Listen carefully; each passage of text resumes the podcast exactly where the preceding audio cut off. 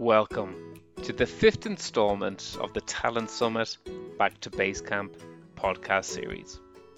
We've invited some of our most influential speakers and special guests back to Basecamp to share their insights and thought leadership as the working world transforms at pace as a result of the COVID crisis. This series will explore how HR leaders can affect a more robust recovery while enhancing the working lives of their people. I'm Robert MacGiolla Phádraig, founder of Talent Summit and CCO of Sigma Recruitment. Joining me in Basecamp this week, we have Bob Gibbs, Associate Administrator, Mission Support at NASA, Heath Slawner, Igniter at Simon Sinek Inc., and former Irish rugby captain Rory Best. This week we examine pride and purpose. As the lines between work, family, and society mesh, the work type and workforce we value most has come sharply into focus, asking the question of us all what is it that we stand for?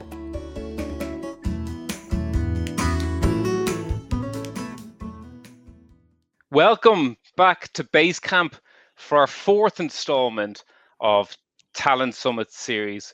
Uh, this week we're going to examine pride and purpose. And I think it's fair to say the lines between work, family, and society have, have, have meshed um, and morphed a lot uh, in recent weeks. And the work type and workforce that we value has come sharply into focus um, asking the question of us all uh, what is it that we stand for? And I'm often reminded of uh, not just frontline workers who are highly skilled and lowly paid and quite deservingly um, um, uh, sh- should get and should be uh, much more valued in society, and also those delivery workers in many ways who have been described as being precarious are now being titled as being essential workers. Um, and then the other thing that I'm reminded of daily is with the amount of dodgy haircuts I see that barbers uh, should really be categorized as essential workers. Welcome to everyone um, from uh, all locations. We've people from over 25 countries around the world tuning in. You're all warmly welcome. Joining us this week is our good friend, uh, Bob Gibbs, who's Associate Administrator from NASA. Um, tuning in from DC, um, Bob will speak about how NASA's enduring purpose and global collaboration has led to this week the historic launch that yesterday was postponed, which we will cover, uh, and how the values led to the, the decision uh, to push that launch back yesterday, the first human launch on US soil for over a decade. Welcome, Bob.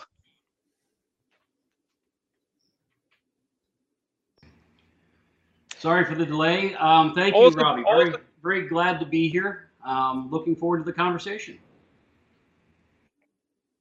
Excellent. So I was nearly going to ring Houston. Probably the problem there, Bob. The first of many. Uh, also, looking at how to cre- reclaim our why. Uh, joining us from Montreal uh, Heath Slawner is an igniter with Simon Sinek Inc. and a global thought leader on where influence, trust, and leadership intersect. Welcome, Heath. Thank you so much for having me. Looking also forward to the conversation today. Thank you. And welcome everyone from around the world. Thanks, Heath. And to explore pride and purpose and what that means from a leadership perspective and for teaming, uh, I'm joined by Rory Best, a legendary Irish rugby captain, to tap into his 14 years experience, his 124 caps, his 63% success rate in leading Ireland out onto the pitch for 38 games, which led Ireland to a, string of historic achievements, uh, including our first win uh, against South Africa, our first two wins against New Zealand, a Grand Slam in Twickenham, which saw Ireland climb to be the number one ranked side in world rugby. And most recently, uh, the third most productive um, best on the family farm of the three working there. Welcome, Rory. Thank you very much. Quite an introduction. Uh, I haven't finished yet. Um, I'll come back to it. I'll come back to it. Uh, I think we've just dropped Heath. We, we, we'll zoom him in in two secs. Bob, I'll begin with you, if I may. You joined us last year at Talent Summit. And uh, I don't know if you remember, you actually produced this document on stage. It was a falsified um, letter to regret my application uh, for an astronaut position.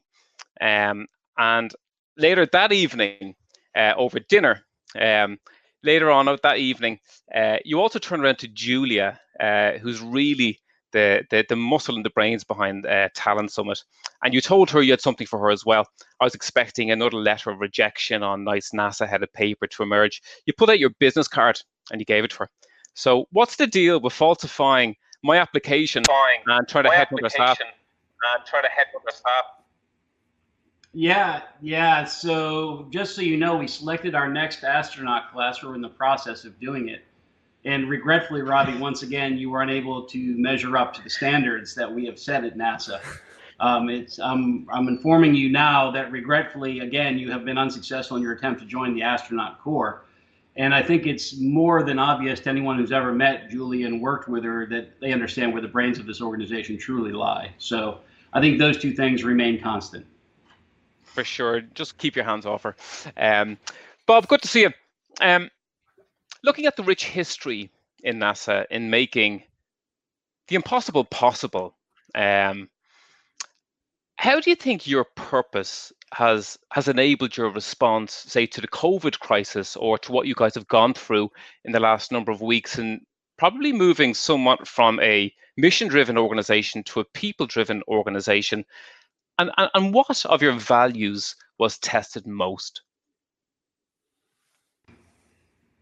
I think, you know, to dismiss the elephant in the room, uh, yesterday's launch was a great demonstration of our values, or the postponement of yesterday's launch.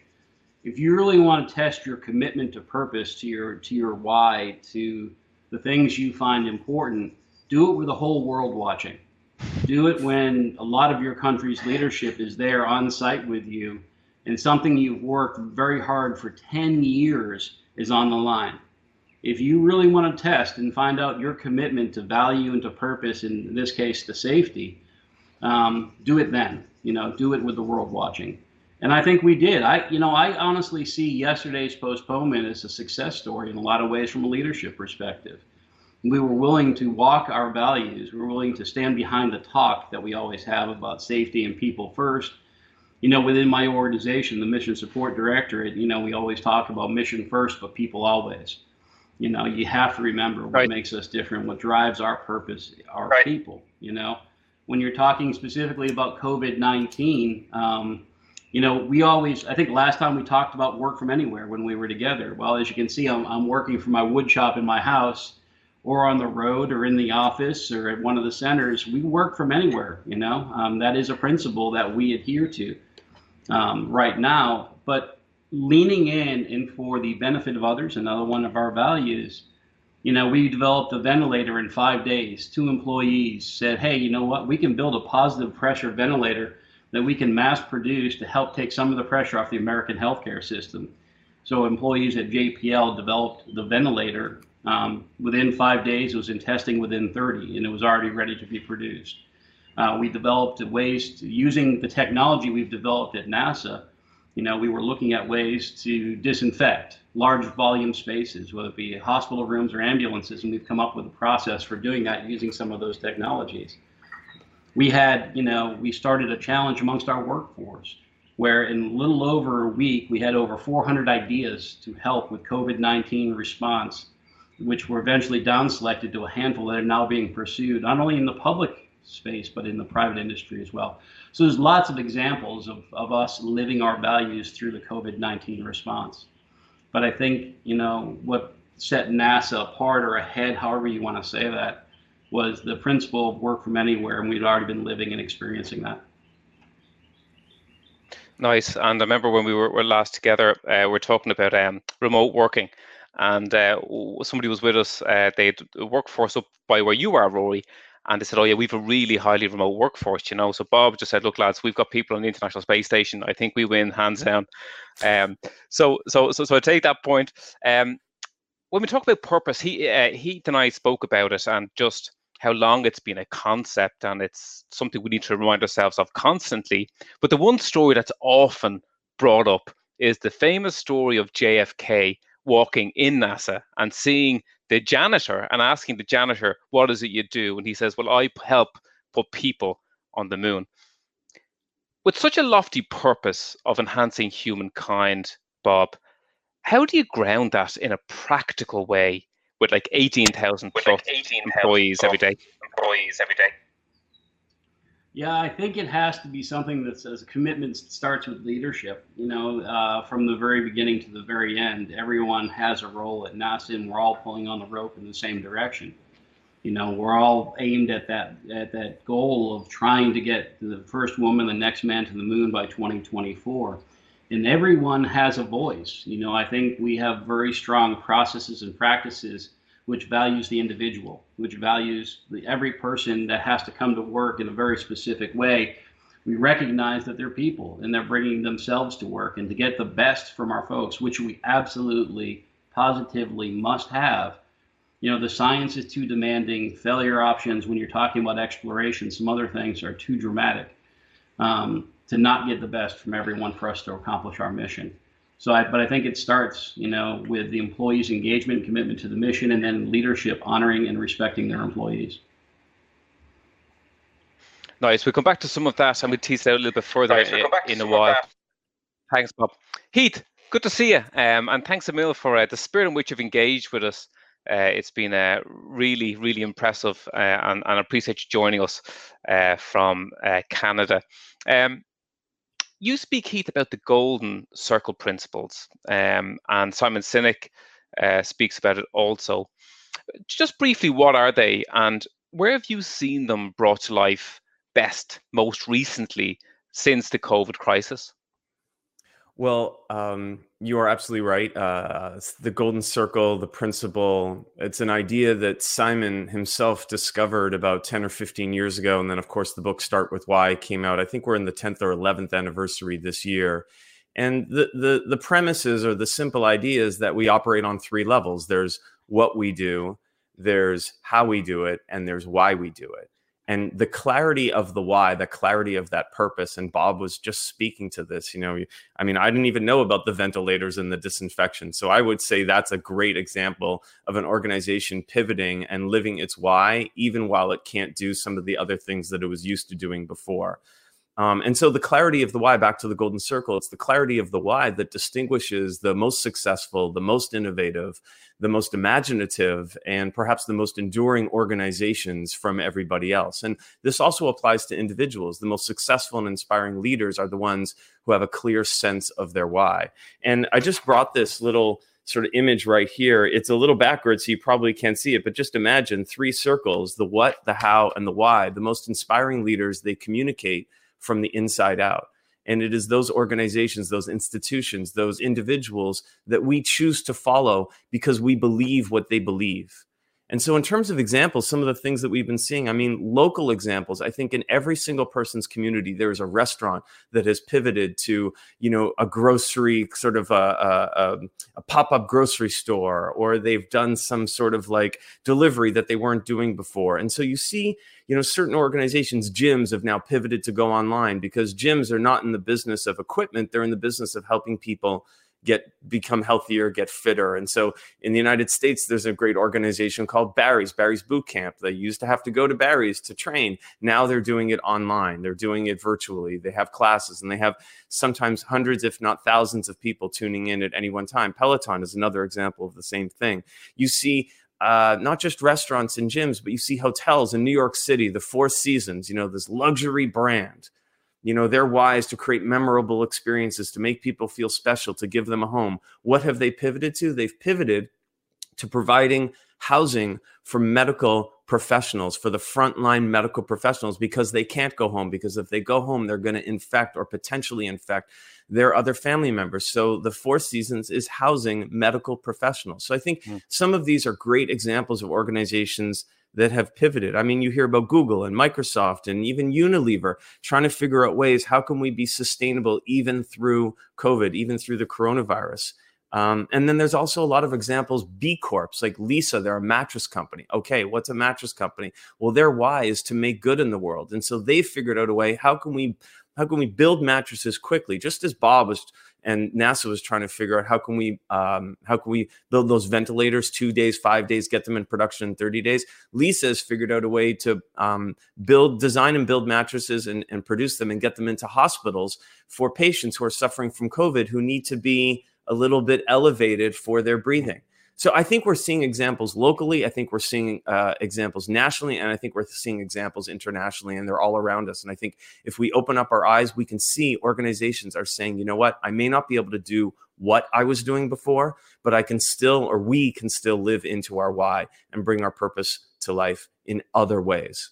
Nice, nice. You, you, remind me of a story now. To, the context is slightly different, but uh, in, in Rathmines here in Dublin, not far from where I live, Heath, uh, there was a pizza joint, and it was just opposite the Garda station, if people know that junction. And one night, a car drove through the traffic lights and drove through the front window. The next day, they erected hoarding and changed the signage, and they said now doing drive-through. And I thought it was a good example of a pivot to deal with the context. Um, for most of us, Heath, for most of us at the minute, it's really a question of survival. And when I think about what we're all focused on, we're talking to Rory about this a few moments ago. It's about the head down, the here and now, and getting through this. Um, and we're not all NASA, uh, which you respect, Bob. And uh, we don't all have this enduring purpose. And there's a time for head up and there's a time for head down. How can we move in the short term to reclaim our purpose or to, to, to, to connect what matters most now to something that's enduring? Yeah. So you know, we have a process at Simon Sinek where we talk about the why discovery. And what's interesting about the why is it really is, you know, we think of purpose and cause and belief and, you know, what are we fighting for? The why is also an articulation of who we are when we are at our best in service to something bigger. So you think about NASA, that enduring mission to enhance life on planet Earth. You think about Google organizing all of the world's information. It's who we are, who they are when they are at their best. And we think of the why as an origin story. The why is usually something as an individual is developed in our late teens or early 20s. It's an origin story. It is born from experience. And so one of the best ways to think about, you know, reclaiming that why is thinking about in the past, when have you been at your best? COVID or no COVID, coronavirus or no coronavirus? When has your organization, your institution, your community been at its best? And I think we've seen examples in the last few months if you can remember a couple of months ago when the shelter in place began, you started to see people helping their neighbors. You started to see people reaching out to vulnerable people. I'm going to go get your groceries. These were mm-hmm. all examples of who we are when we're at our best in service of something bigger. So I think it's really about looking when have we been at our best, those moments, those peak moments, and how right. can we repeat those moments into the future? Well said and well, well articulated, Heath. Uh, I, I, think of the greater purpose. I think of sport, and I think of Ireland, and I think of uh, when one person, Rory, was at his best. But let me come back, Rory, when you weren't at your best, if I may. Uh, good to see you, Rory. By the way, uh, how's Jody and the kids? Oh, they're all very good. Homeschooling, all of that, and I'm trying to stay out of their way. And you're standing in as PE teacher, I believe. Trying to, yeah. That's my contribution. No better PE teacher. Um, we last saw you, Rory, at Talent Summit in Dublin, where you uh, were the recipient of the Dermot Costello Outstanding Leadership Award. And my colleague Adi, uh, he asked you five questions about you. Um, do you remember what score you got out of five? Did I get three? No, and I'm going to add that one to the tally, so that's now three out of six. Uh, you got two out of five, and knowing that, and knowing that's what I was dealing with, I had to go and buy your book to get the fact. it's been a phenomenal read, a phenomenal read, and uh, congratulations on it. Uh, and commiserations about the timing of it. Uh, but it's amazing. I haven't been able to put it down, Rory. Um, and there's so many, so many parallels and lessons for business uh, in the book. Uh, I really found it fascinating and discovered a huge amount about you, in fact, and not in a the way I expected um, I felt I got to know you and what you stood for in many ways. And obviously, having followed followed you and the Irish success over recent years, it kind of I was reading about the Lions experience, and I think listening to what Heath was saying there around that kind of that that that, that higher sense, and I think of missionary when I think of that, and and that's very clear to me when you put on the green shirt, you represent your country. The discretionary effort that that drives is nearly missionary like. And then when I see a Lions setup, Rory, you're taking the elite from four countries and you're putting them together for a short sprint. It's more like a missionary, sorry, a mercenary. It seems more like a mercenary drive. Is the motivation different when you pay, play for the Lions? And having captained them, how do you get the best of that disparate group in a short space of time? Um, I think the Lions really probably in modern rugby, the tours have got order pressures now. All your competitions are going longer, it's the, it's becoming more dense, which is pressure to get to know. Um, ultimately, you get people behind them because your sense of There's a history, there's a tradition with a lot. you want the the best. You, you want to keep this in in this sort of ultimately as I said it's not easy to do. Um so when you factor in all of that, that's the motivation. You're dealing with competitive players that want the best age. Um so when trying to find that things that, and you have to, is that player. Rory, Rory, just haven't said I can't really hear you. Um, okay. sorry, just try it there one more time. Can you hear me now? Better. Yeah. Um, so basically, there's a real. You have to keep the lines. The guys starting countries, they're used to players for their country. And, Rory, uh, sorry, just coming and going there a little bit. Could you just take a quick look at your sound? I'll come back to you. We pick up on that uh, in two minutes. Yeah, thanks. Thanks a million, Rory. Bob, I'll come to you. Um, I want to talk about collaboration and I want to talk about teaming. Um, the International Space Station is a world class example of true global collaboration for the benefit of humankind and its origin. Um, like unbeknown to me up to recently, was a collaboration between former enemies, in fact. So it was Japan, it was Russia, it was Canada, it was Europe, uh, and the US coming together to collaborate. How did NASA begin to kind of shift that mindset of national competition to one of global collaboration in spite of all the economic climate? Yeah, so um, yeah, I think it's a, it's a great it's a great example. I think, uh, Robbie. Uh, you know, when you really look at the collaboration as opposed to competition, although there is some of that as well. You know, we have over today we have over 150 international partnerships, and we're working on the Artemis Accords to help govern principles right now of how space will be used for lex- for exploration going forward, and many many other examples of things that we have to work on I think it gets back to your why and your values and your purpose. Remember, one of the things of NASA, whether you're talking about human exploration, science, technology, or aeronautics, it's for the benefit of all. You know, it's one of our uh, core principles, and living those principles every day. You know, we're doing remarkable things with the International Space Station and many other projects and programs throughout the agency but it kind of has to start with you know understanding and believing and behaving with in accordance with those principles of for the benefit of all. Um, i think it's a it's a great example of what can be done when you cooperate and when you kind of you know put some of the national boundaries down and look for the betterment of mankind you know to improve the human condition to do all of these things it's a it's a it's a pretty neat thing. We've had folks living and working continuously for over 20 years on the International Space Station, and as we look to expand these partnerships to include commercial and others, um, you know, I think it's a really neat neat thing that is a great it's a great demonstration of what can happen, what can be done when you put some of these other issues aside.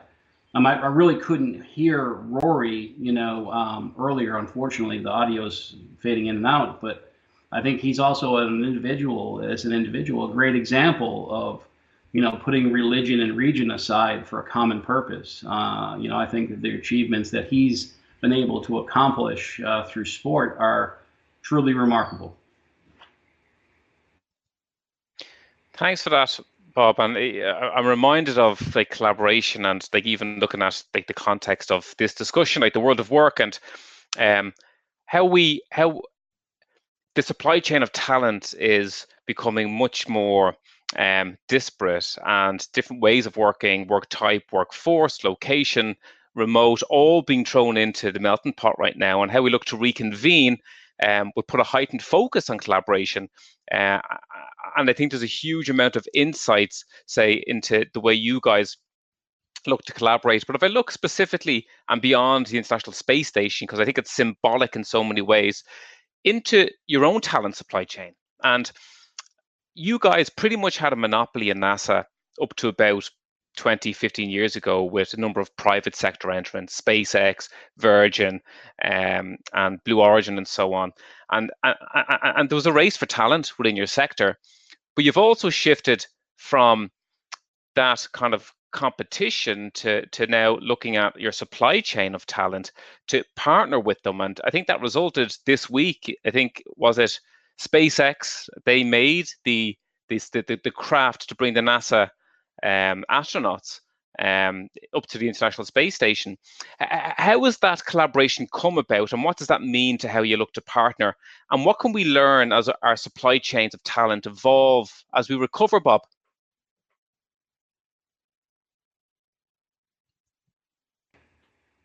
I think what you were asking me, I, have a little bit of trouble there with the stream. Um, I think what you're asking me about how did the collaboration come about? Well, it's it didn't happen overnight. You know, it took over 10 years of effort, of dedicated effort, of collaborating, of questioning how you do business and looking for a better way to do business.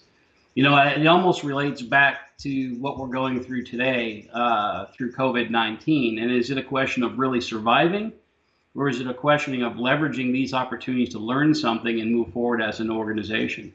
Um, I will tell you, I see it as an as an opportunity um, as we work through these issues to move NASA forward in how we work and the way we work and the things that we do.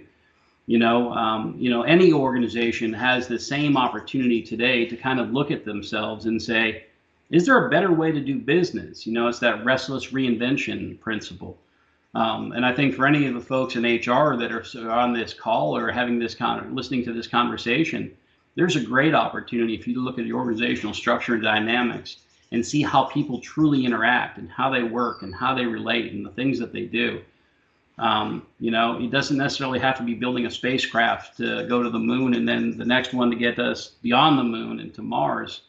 You know, it could be anything, any product line, but it's an opportunity to really look how people, and it gets down to the people issue, um, how they interact. I think we discussed earlier that you know, transformation is here for every organization. Um, there's no question, at least from my perspective. But you always have to remember, while maybe an organizational purpose or goal, it happens on an individual basis. And everyone goes through this a little bit differently. And say yesterday, for example, like in terms of the decision not to go ahead with the launch. So was that a joint decision between SpaceX and NASA? And how do you look to kind of form that purpose? How do you look to kind of form that amongst comp- competitors? Amongst comp- competitors. Yeah, it's it's an interesting organizational dynamic because it is competition on some level and it is collaboration. Um, the decision yesterday, we can get into a little bit of the technical side of it. Um, you know, uh, it's again living through the principle of safety. Uh, the the launch itself is timed. It's called an instantaneous launch window. And what we're really talking about is you have till that time, at that time to launch. And a lot of that has to do when you're loading propellant at a certain temperature into the rockets to ensure rocket performance to get you to rendezvous with the space station. As that propellant warms up, you decrease or degrade the rocket's performance uh, uh, over a period of time. additionally, another part of that aspect, it isn't just the weather at the Kennedy Space Center, right, at Launch Pad 39A, where SpaceX was launching from. It's a launch. It's the weather that's occurring in the entire area, because you also have to look at recovery in case something goes wrong. We have to be able to recover folks. You have to be concerned with ground crews that are loading the propellant. There's a lot of safety concerns that go into it. There are three or four weather principles rules that we have that would have been violated if we would have launched. And here's the interesting thing from a values or from an organizational perspective. Well, we are all disappointed it didn't go off. Not one person in NASA was like, oh, we should have launched. I have yet to hear that on any conversation inside our walls. It's just, hey, that's, you know, we waited 10 years, we'll wait three more days till Saturday at 322 to hopefully get our next shot at it. And if it doesn't work on Saturday, we'll look at the next window, which I believe is Sunday. So it's again a demonstration of values. Nice one, Bob. And eh, eh, you actually remind me of something that you, you spoke very vocally about, which was assuming positive intent. And it's certainly been my experience in dealing with all your colleagues. Rory, welcome back. We have you now loud and clear, I think, do we? I hope so. I tell you, that's some technical team you have. Um, good to see you. So, so Bob mentioned competition and collaboration, and just zooming back to the question around the the missionary mercenary effect of going from wearing the green shirt to representing the Lions, motivation, getting the best from that group. Yeah, you were just explaining that to us when I lost you. Yeah, I think that ultimately, do we lose me again? Just keep on going for one second. We, we, we should Okay. have you.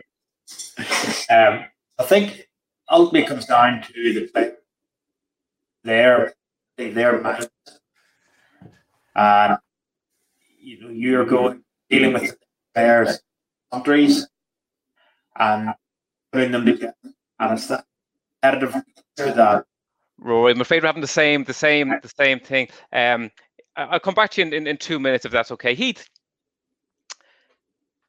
looking at the why, what, sorry, the why, how, what principle.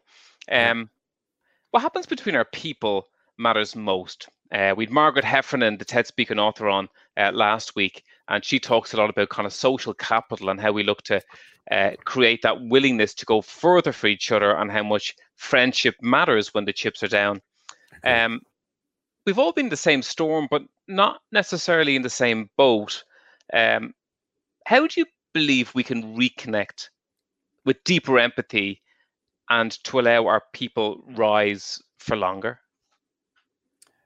I, I want to pick up on uh, you mentioned the boats. It's something I've been thinking about, and sort of we're weathering the storm, but we're not all experiencing the storm in the same way. And I think if you continue with that metaphor or that analogy of the boat, what do you do when your boat is fine, you're seaworthy, and you come across another boat that is, you know, bailing themselves out and trying to just, you know, get keep, get to shore? What do you do? You stop and you help you sacrifice, you give of your supplies and of your resources and your time and your energy so that other people can advance. So I, I think it really starts with this idea of selflessness, not selfishness, but selflessness. And we always define leadership, and this is how I think of leadership, is not about being in charge, but taking care of the people in your charge. And when you think about leadership in that way, you do not need a title, you do not need a position, you do not need a rank in order to be a leader. You can lead wherever you sit, you can lead wherever you stand. You know, a child can be a leader within a family, even if you're willing to take care of your younger brother or your younger sister, or even be there for your parents when they need you. Um, so I think it starts with this idea of selflessness, and then we continue it and deepen it with a sense of curiosity about other people's experience. And I think we saw this at the beginning of COVID. We saw this at the beginning of the coronavirus when we were sheltering in place. People were really putting themselves out there. What can I do? How can I help? They were volunteering. They were doing things that they weren't maybe even thinking they were capable of doing, but they were putting themselves out there. And I'm afraid, and this may sound a little controversial, that in the last few weeks, people have reverted back to what's in it for me? How can I win? What can I get? I'm not saying everybody, but there are plenty examples out there of people who have like, well, I'm kind of tired of this whole COVID thing. Let me go back to the way things were before. And we've seen things on the news, but to deepen the empathy, it starts with selflessness. You have to have a genuine openness and curiosity about other people's experience because I think it's easy for us to sort of like stay inside of ourselves. How can we get outside of ourselves? And you know, it's about taking care of the people around you. I always ask people the same question during my talks and workshops is what are you doing today that make the people around you better? And I think every single person on this planet has an opportunity to answer that question. It doesn't matter if you're head of a big company or you're a member of a family or a member of any kind of institution. If you're if you're part of something, how are you making the people around you better? Um, and I just want to do a, a, quick shout out, Bob. I loved your phrase around, you know, you said mission first, people always. I, I think that's just something that we need to all keep in our back pockets uh, when it comes to empathy. You mentioned for everyone on the planet, including those off the planet on the international space. And yes, we need to be inclusive here. We need to be inclusive here, Heath. We need to be inclusive. Um, I, will just finish this before I go back to Rory. Um, Heath, um, I mentioned at the outset the the now the kind of the interconnectivity between, say, uh, personal lives, family, society. Um, do, do you think we need to think differently about our professional purpose? Is it a personal thing? Uh, or, or, does it look different given the context in which we find ourselves? Yeah, you know, in, in terms of our context, the context has shifted, right? So many people have mm. been working from home for the last 8, 10, 12 weeks. And so they're starting to see okay what does remote working look like what does being around my children look like and i've heard from plenty of people who love it and i've heard from an equal number of people who can't wait to get back to the office. But I think the question is a relevant question, which is what is my why? What is my purpose? Because you use your why as fuel. You use your why, your purpose to fuel you. You use it to make decisions. You use it to surround yourself with people who believe what you believe, because those who are clear about their why are able to get other people to follow them. So if you're living one why at work and another why at home, you're going to find yourself in some kind of dissonance. We always say if you're living one purpose at work and one purpose at home, you're you're not showing up in one of those places. So we think of the why as a global purpose, a global cause. It's who you are at your best during the day, at night, on the weekend, during the week. It really shouldn't matter with friends, with strangers, with colleagues. And so we're just urging people, you know, as they're kind of working from home and the context has shifted, I'm hoping that people are doing a little bit of a re-examination of mm-hmm. like, what is it that I actually believe in? What is it that I'm willing to fight for? What is it that eh, you know inspires me to wake up in the morning? And I think a lot of people are asking themselves that question because when the return to work start when we start normalizing return to work, I think a lot of people are going to be like, do I want to go back to a place 10 hours? Do I not want to be around for my child's this or my children's like it's a big question, I think. So if to tap in to just to wrap it up, to tap into our discretionary energy, I think we need to appreciate the fact that our why is sometimes is is a global concept for ourselves. It's it's at work, it's at home, it's on the weekend, it's during the week. It's it's something you can live into always. Yeah, I think to be at our best when times are at their worst, full stop. Uh, probably wraps that up. Thank you for that, Heath. Rory, third time is a charm, and I see you've got the headphones in. How are we sounding now? Oh, I hope we're all right, are we? I tell you, was it the question?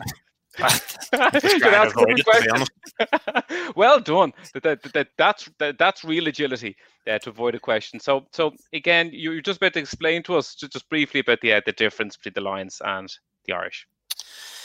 Yeah, I think that ultimately the guys have talked all about purpose. Whenever you play rugby, you grew up playing. You want to play at the highest possible level, and the British and Irish Lions are the pinnacle. So to get that opportunity, you've a lot of hard work. You've had to put in. You've had to been lucky, and ultimately you get on that tour, and it's not enough just to be on the tour because you're a competitive animal. You want to be playing your best rugby on the biggest stage, and that's what the Lions gives you, and that's why in such a short period of time, you can pull together the best players from four countries with a united purpose to go to New Zealand, South Africa, Australia, and win a test series. The balance of that is that ultimately you're dealing with guys that in their club are indispensable. At country level, are probably the best players in the pitch.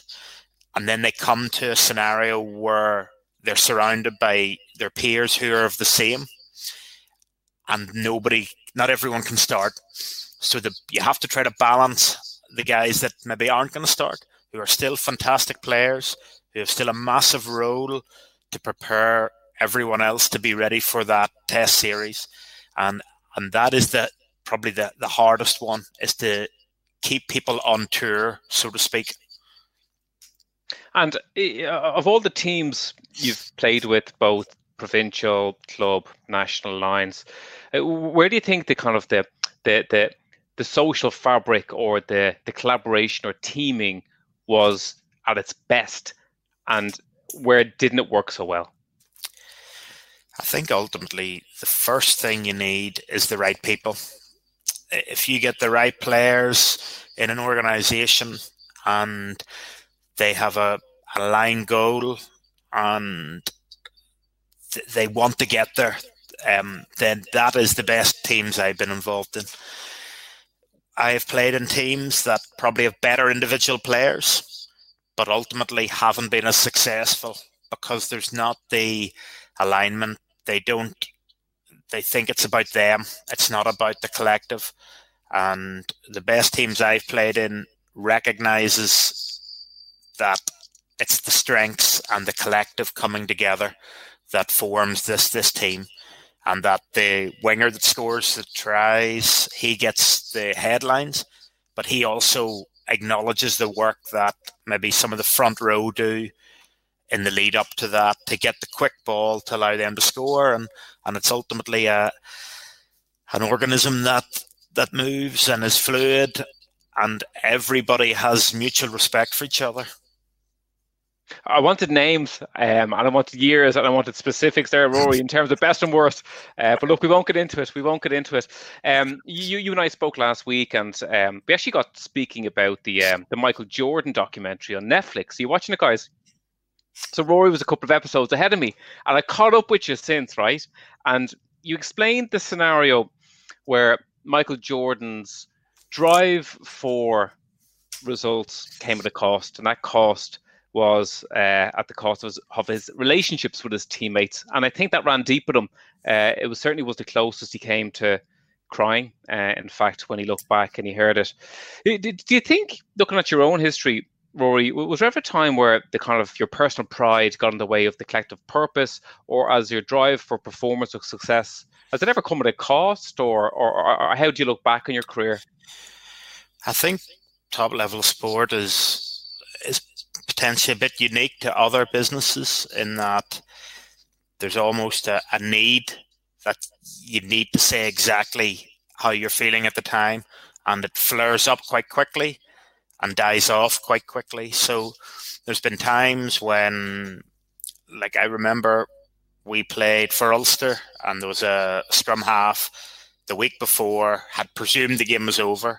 He'd kicked the ball into touch. The referee had went, not over yet. We're play the line out. The next week we played in the European Cup, big away game for us. It was an important win, and we're a couple of points ahead. And the scrum half is there, standing over the ball. They're asking the referee, taking forever. So probably not the right thing to do. I came up behind him and basically kicked him in the backside. I told him to get the effing ball off the pitch. We need to win this game. And I think that that spilled over off the pitch a little bit because that person then presumed that I disliked him off the pitch because of the way I'd reacted on the pitch. And I think I saw that a bit with Michael Jordan in terms of the standards and how hard he pushed everyone on the court. That uh, some people weren't able to differentiate between that's him pushing me because he needs to be the best he can be and he needs to drag me with him versus the guy that's off the pitch, and I don't know what he's like off the court. But off the pitch, I'm a lot more relaxed. I'm, I'm I'd like to think I'm a lot less grumpy. But when you get to that moment where, in a sporting context, it feels like life or death at that one moment, you will do whatever it takes to win. And sometimes that spills over into a little bit of aggro with your teammates. Uh, and also on yourself, like uh, I was reading about this famous story, Rory, where it was against the All Blacks, where you broke an arm in a tackle, Um, you held your arm, you regrouped, and you played on. Um, do, do, you ever think like I know you the cliche of putting your body on the line like like Bob played um, college football, American football. They've all helmets and pads. They barely get injured. You know what I mean? Um, but in a real sport like rugby, um, like you must look back and think like decisions you make where you back yourself to do it when you're not at your best. I suppose an empty lantern can't provide any light. Like, do, do you think sometimes the personal drive gets in the way of the collective achievement? I think sometimes you take yourself to a place where, and you get yourself ready to play when you're probably not, and you mentally convince yourself you're ready to play. And there is times you look back and you go, would the next guy in my position fully fit be a better prospect for the team? Probably. But you're in yourself and your competitive nature, you go, I want to play. I want I need to play in this. And that that drives you. And I think the flip of that is if you take that away from somebody, do they become the same athlete? Do they become the same competitor?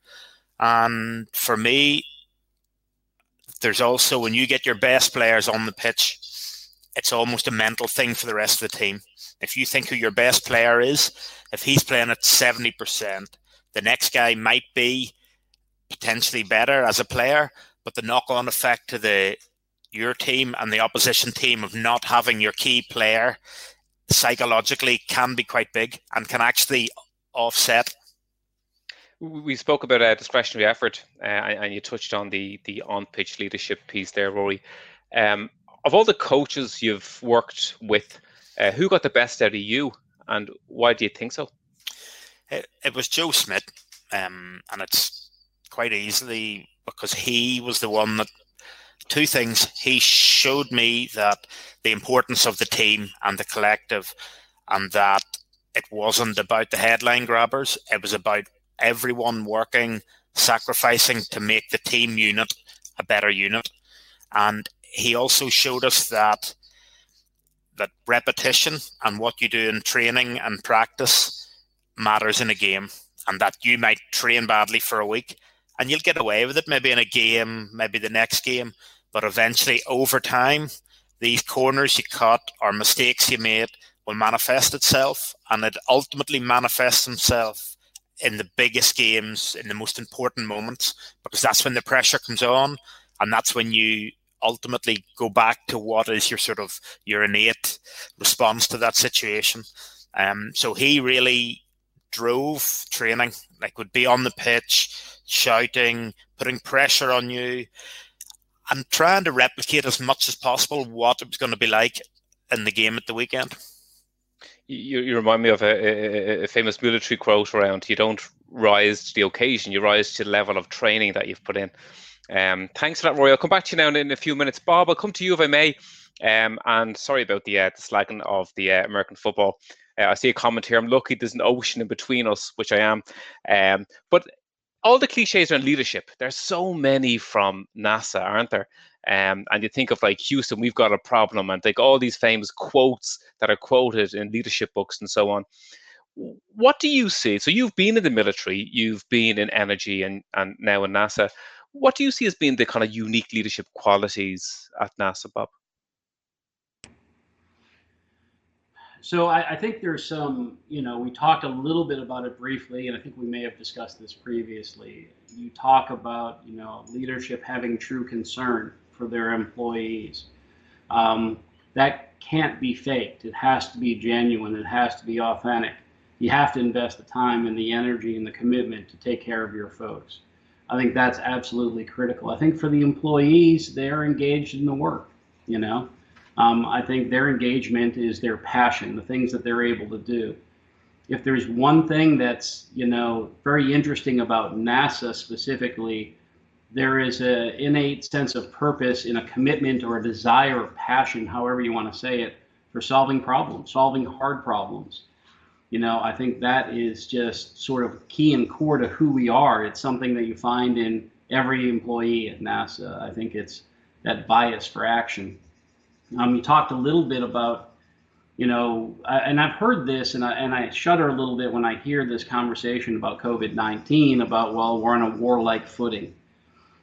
I'm not sure. You know, um, having been there and done a little bit of that, um, you can't sustain that level of effort over a long period of time without without breaking. You know, if so, if you're talking about we're going to attack this problem as if we were going to war, sort of a thing I think there has to be greater understanding that that's a heck of a commitment um, as we're attacking these problems. You got to be all in. I agree, but there also should be recognition from an individual's perspective that it's not a sustainable tempo. It's not a sustainable sort of concept of action, sort of going forward.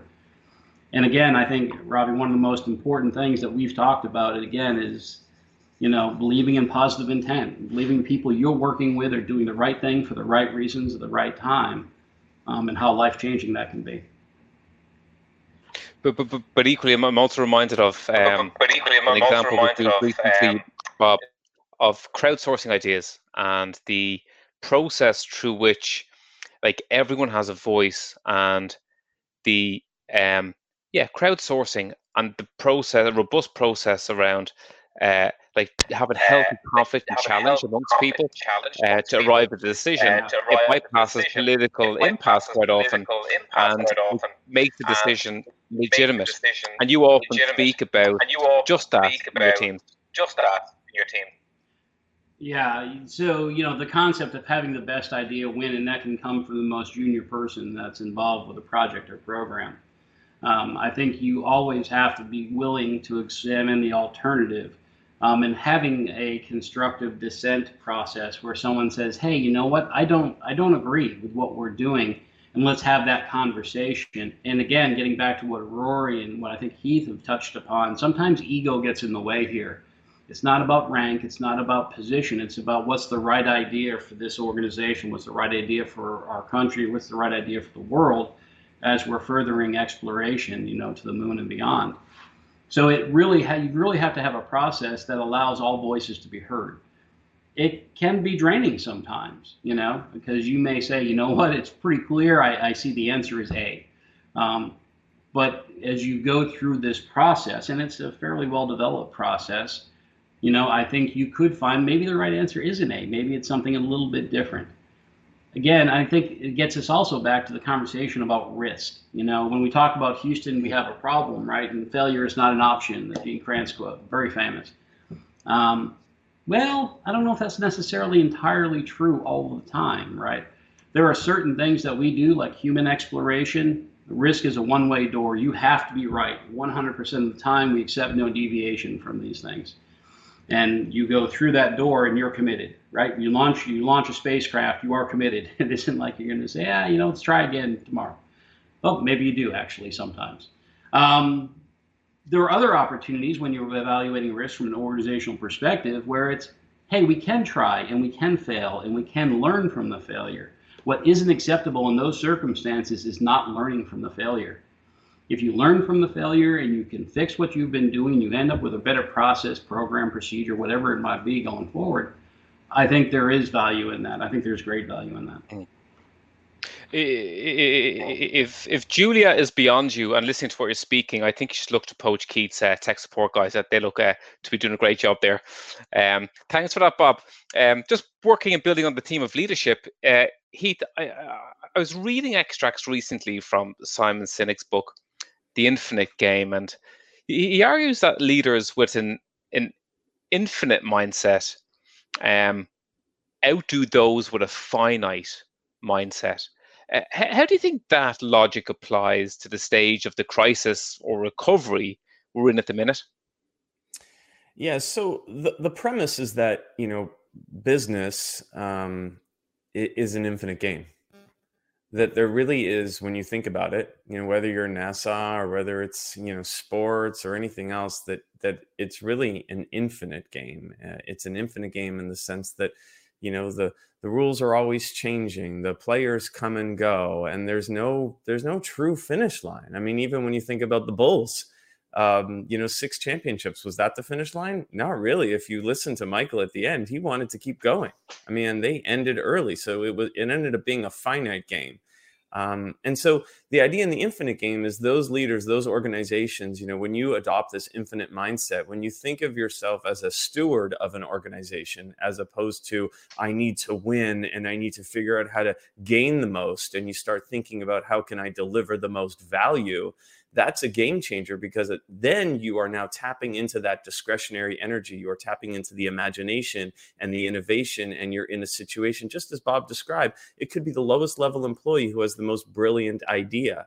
That's an infinite mindset where you have trusting teams, where you have a cause that you believe in, where you're willing to pivot and demonstrate what Simon calls existential flexibility. You know, these are not unprecedented times. Organizations have faced challenges before. It's just all of us are facing this challenge at the same time, but in slightly different ways.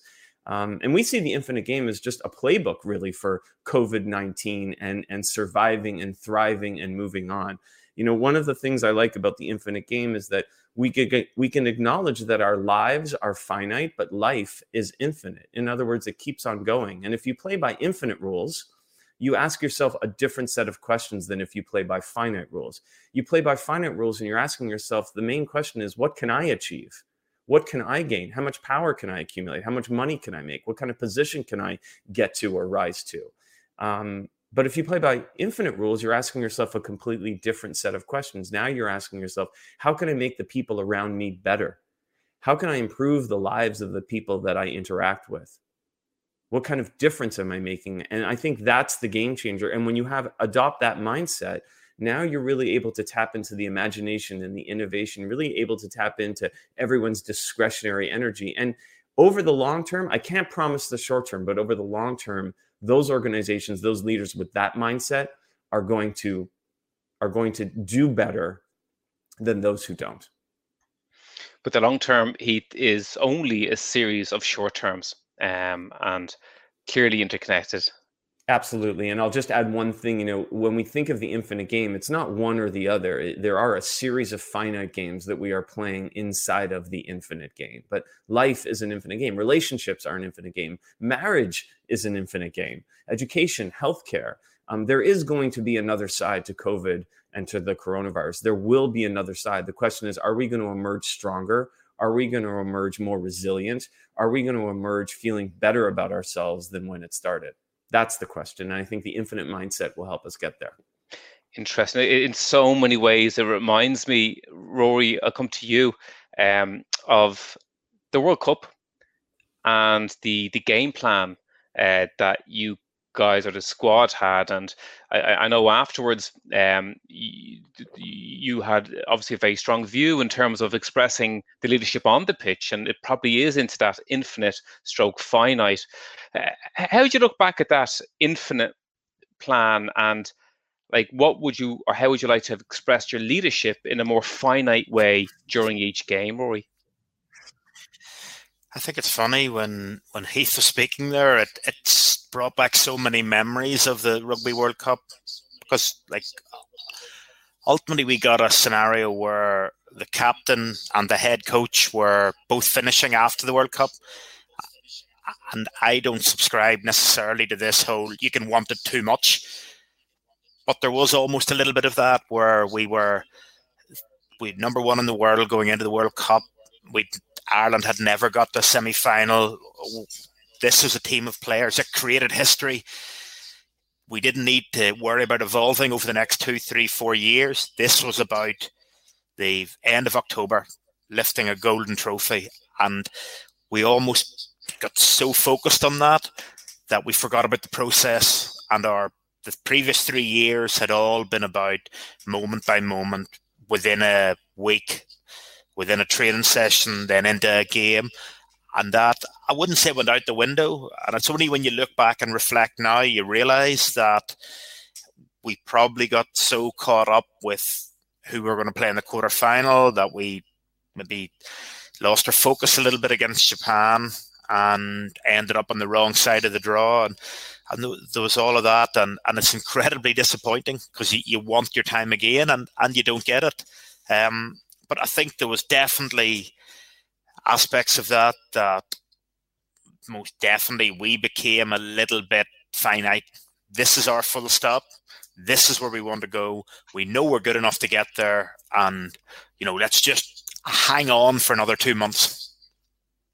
I, I, I, was thinking about it, even watching that documentary with the Bulls. There's so many parallels uh, around uh, around that drive and that kind of shared um, destination stroke uh, stroke um, uh, finite game, I suppose. That's just one of the many super stories in your book, Rory. Really, it's a credit to you. Uh, I thoroughly enjoyed reading it, guys. Just one very quick question to each of you before we finish, just in a quick fire round. Our enduring purpose at Talent Summit is to enhance the working lives of people as the world of work changes. We've been doing this for 10 years and we've had 10 years of change in the last number of weeks. Any any um, tips or suggestions you would share with our listeners to help enhance the working lives of our people? Bob? Yeah, I think that's a great question. I, I, I think we have to dedicate time and effort to maintaining the relationships that we have within our structures. Um, you might be working in a different way, but take the time out of a day to have a conversation that you would have had in person, you know, to talk to people in a way that you remember they're going through something, see how they're doing, get beyond that first question, spend a little time and a little bit of effort. Remember that everyone's going through different things in different ways. Um, have some patience and have some compassion. Thanks, Bob. Heath. Yeah, I, I, I'm I'm I'm gonna hop on that train. Uh, just a little, you know, cut people some slack. I think we are all going through different things. You know, we can have an up day and someone else is having a bad day. I remember, you know, when I was younger, I had a friend who's, you know, he was inviting me back to, we are going to go visit his family and we're going to hang out. And he said, you know, just have soft eyes. And, and I said, what do you mean soft eyes? He says, don't be so judgy. Don't be so judgmental. Because I think that's what hard eyes gives us. It gives us this judgment. It gives us this narrow, like it has to be a certain way. And soft eyes is you open yourself up a little bit. You open your heart. You open your mind and you you maybe try to see things from other people's perspective because you know what? Nobody has it all and the grass always is greener on the other side. So and which is not true by the way. The grass is green where you water it. Cut people some slack. Soft eyes. It'll well, go a long way. Well said he thank you rory. Yeah i think it's very similar. I think it doesn't feel like it but there are positives uh, around this and for me it's been spending time with the family I've been away so much. My eldest son will turn 10 next month, and to actually just spend time with them and, and almost feel like you're getting to know them again. Um, and not being pulled from pillar to post to have to be here, to have to cut this time short. So we're trying to focus on some of the positives, and look, that's the rest is there. And yeah, we're enjoying family time the treadmill has slowed, Rory, hasn't it? And, and if we water the grass and make our own grass greener, as Heath said, it probably allows us to be a bit more compassionate. Uh, to Bob's point, Rory, Heath says that managers grow numbers and leaders make their people rise. Thank you for your 126 battles uh, for Ireland and for making a nation rise. Um, Heath, b- b- Bob mentioned positive intent. Uh, thanks for doing that with us and the, and the spirit in which you've collaborated. It's truly appreciated. And to round it out, um, Rory spoke with pride and purpose, Bob. Um, we're very proud collaborators and uh, with NASA, and your enduring purpose has gone a long way to help us realize um, our purpose in enhancing the working lives uh, of our people and for all of our viewers and all of our community at Talent Summit. And for that, I want to thank the three of you and to wish all of you success in your um, in your own um, journey and to wish you enduring good health to you and yours. Thank you for joining us, guys. That was really, really insightful and very fascinating. Thank you for having me. Thank you, Rob, for putting this together. Just fantastic. And just a shout out to Sigmar, just an incredible organization. Everything's been fantastic. There, I said it. Thank you, guys. 10 out of 10. Thank Thanks, you very much. Thanks, Rory. Thanks, Bob. Um, to all of you, uh, join in, join us next week, um, where we'll be exploring reworking work um, with the global HR powerhouse and good friend Patty McCord, who's the author uh, and TED speaker and the former CTO of Netflix and the co-creator of the Netflix Culture Deck. Uh, we'll be looking at building a culture of freedom and responsibility. Until then, keep well. Thank you.